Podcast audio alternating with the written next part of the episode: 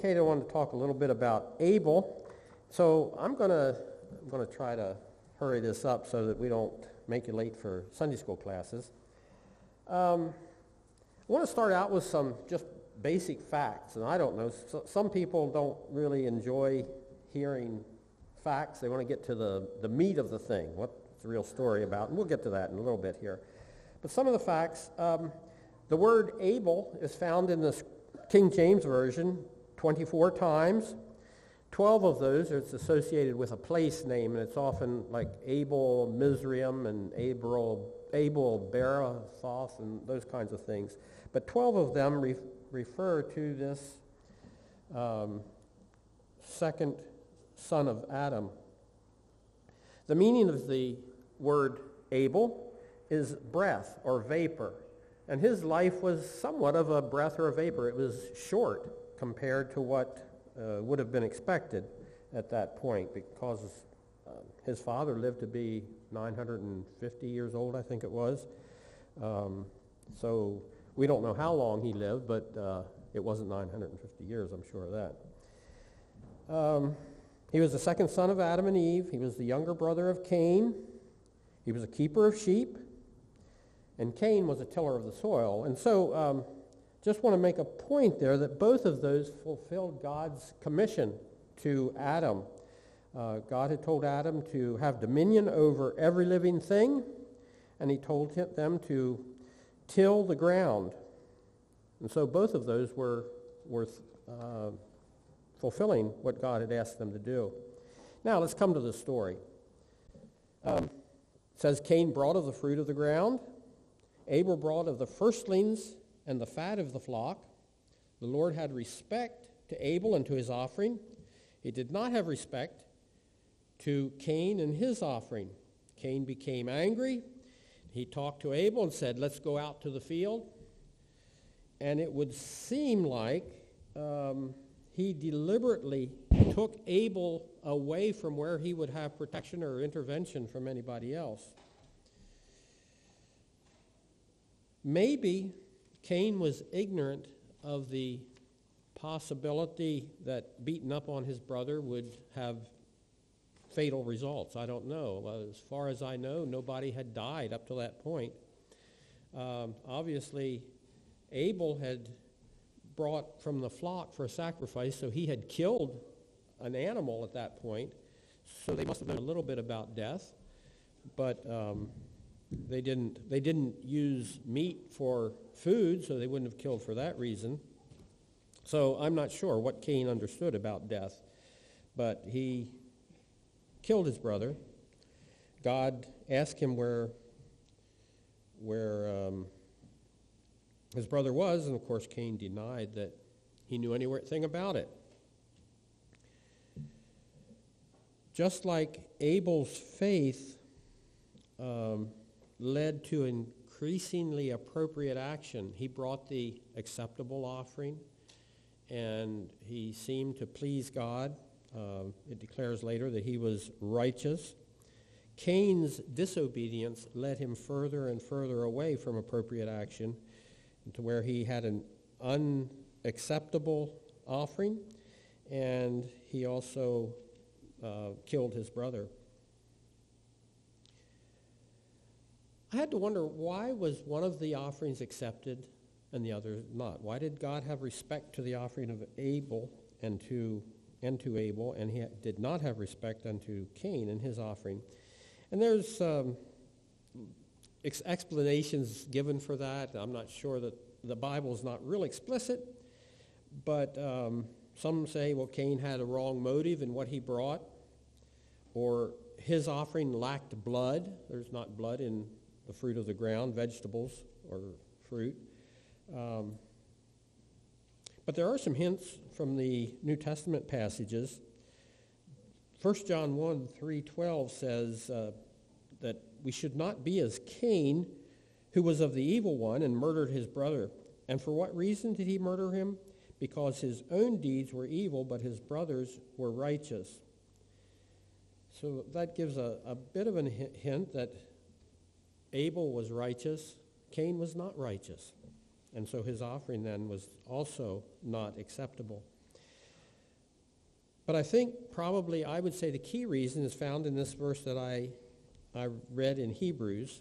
And I'll read that again. By faith, Abel offered unto God a more excellent sacrifice than Cain, by which he obtained witness that he was righteous, God testifying of his gifts, and by it he being dead yet speaketh.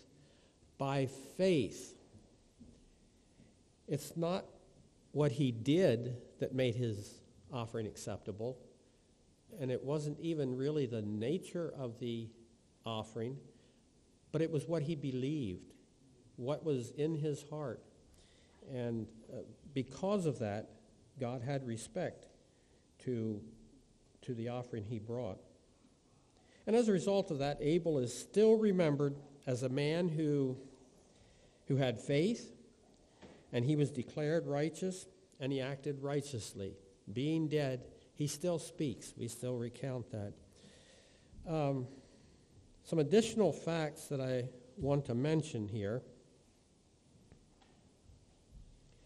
Adam and Eve had another son later on, Seth and he became the link in the godly line to the Messiah. So even though Abel was seemed to be in that righteous line, he was killed.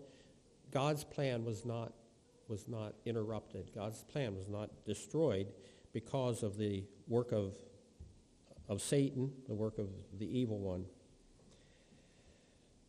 In talking to the scribes and the Pharisees, Jesus called them hypocrites, and he pronounced woes on them, saying that they had brought upon themselves the guilt of the blood of the prophets from Abel to Zacharias.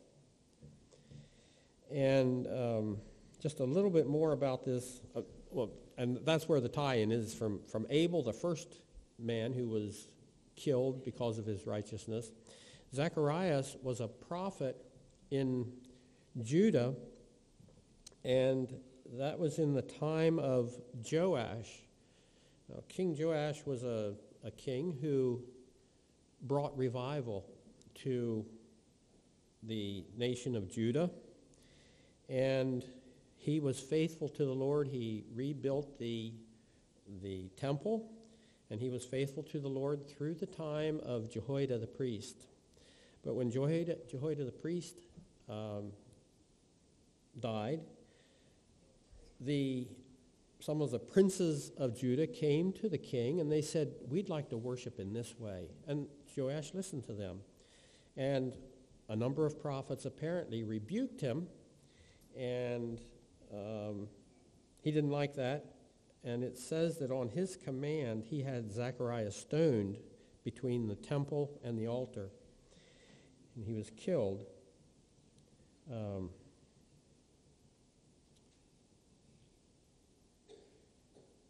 So I had to wonder, Jesus said to the Pharisees, You're responsible of that blood, the guilt of the blood from Abel to Zacharias. Did that take the guilt away from Cain? He was no longer guilty because his Pharisees had the guilt of that. I don't think so, but uh, it does seem like it was a very significant thing that these religious leaders were leading people astray and were associated with Cain in his murderous act. Um, and then one other um, mention of Abel um, in Hebrews in chapter 12, it talks about Moses and meeting God at Mount Horeb, Mount Sinai. And that was a fearful thing and people were really afraid to hear the voice of God. They wanted Moses to act as the intermediary. And then the writer of Hebrews says, But you have come to Mount Zion, to the city of the living God, the heavenly Jerusalem, to the myriads of angels, to the general assembly and church of the firstborn, who enrolled in heaven, and to God, the judge of all, and to the spirits of the righteous, made perfect and to Jesus, the mediator of a new covenant, and to the sprinkled blood, which speaks better than the blood of Abel. So Abel was a righteous man, He's honored for what he does. But we, have, we are participating in a new covenant with God. It's less terrifying than that covenant made with Moses. There's a better sacrifice than the blood of righteous Abel. Does that mean, is that referring to Abel's blood, or is that the blood of his sacrifice? And I'm not sure. It's a little bit um, uncertain, I guess, what the meaning of, of the, uh, the, the passage is. But regardless, the blood of Jesus is more effective in dealing with sin than either Abel's lamb's blood or of Abel's blood himself. And um, that is something that we can uh, accept, receive the benefit from, um, which we would not have been able to from either Abel's sacrifice or from his, his own death.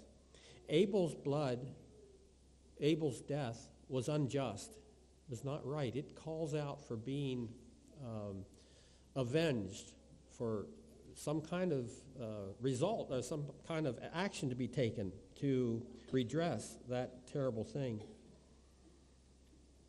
Jesus' blood was also an innocent man dying, but it doesn't call out for revenge. It calls out to come to me, accept my sacrifice, and accept the salvation of the Lord. And it is so much better than the, the blood of Abel. So we honor Abel. We consider him a righteous person. The Bible says that he was considered righteous. But we hear about Jesus, and we love him, and we submit to him, and we um, humbly accept the salvation that he gives to us. Um, I'm grateful. I'm grateful for righteous men like Abel, but I am just incredibly grateful for the work that Jesus Christ did on Calvary and in resurrecting from the dead that gives us new life and uh, the ability to have hope and to walk uh, acceptably with God.